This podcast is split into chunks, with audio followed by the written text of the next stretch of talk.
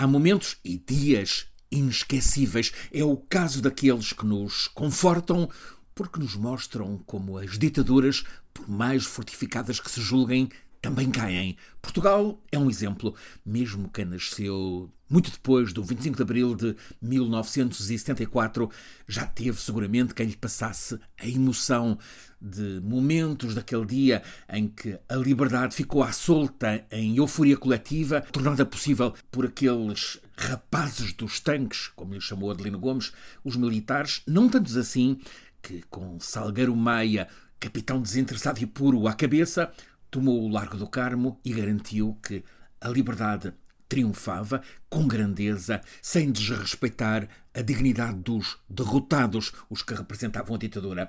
Isto foi em 74, 15 anos depois, 9 de novembro de 89. Uma emocionante noite em que aconteceu a felicidade que até então parecia impossível.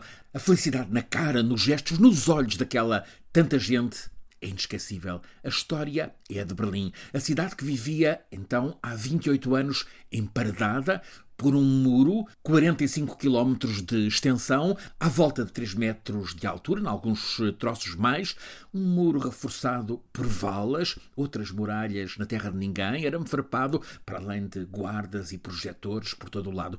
Um muro que dividia a cidade de Berlim e separava, supostamente para sempre, as pessoas de um lado e do outro, algumas da mesma família. O muro partia a cidade de Berlim, também partia a Alemanha em dois países, RFA, RDA, e ainda mais, também partia o mundo em dois blocos: o soviético, Pacto de Varsóvia para lá, o ocidental, NATO, para cá. Na noite daquele 9 de novembro de 89, uma sucessão de felizes equívocos levou a que um grupo de guardas do lado de lá, na fronteira, cedesse à avalanche de pessoas que estavam há 28 anos barradas daquele lado lá. E foi uma extraordinária, incontível vaga de felicidade com tanta gente a viver a liberdade. Gorbachev em Moscou tinha tornado possível aquela revolução, o muro caiu, a liberdade triunfou. Há quem tenha julgado que aquilo era o fim da história, fim para sempre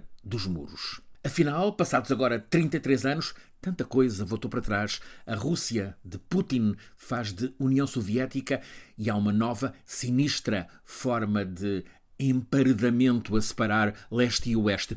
Mas também há a memória. Lisboa, como Berlim e outros lugares, mostram que as ditaduras, os regimes autoritários, também caem. Quem está no poder, sustentado pelas armas, pela repressão, em Moscovo, como em Teherão, talvez em algum momento pense no exemplo dos regimes que caem. Nem a Rússia nem o Irão estarão ainda no momento Berlim 89 ou Lisboa 74. Mas há no Irão, como na Rússia, quem esteja a preparar-se para o conseguir e para a seguir celebrar a liberdade. As ditaduras impõem-se através do medo. As imagens e os relatos circulam, por mais severos que sejam os esforços de censura. E nestes dias estamos a ver como tanta gente no Irão já se libertou do medo, da repressão de guardas e da polícia da moral, tal como tanta gente começa a soltar o protesto na Rússia e a deixar o país porque não quer a guerra. Um dia virá em que Moscou, como Teherão, vão viver o momento Lisboa 74 e Berlim 89.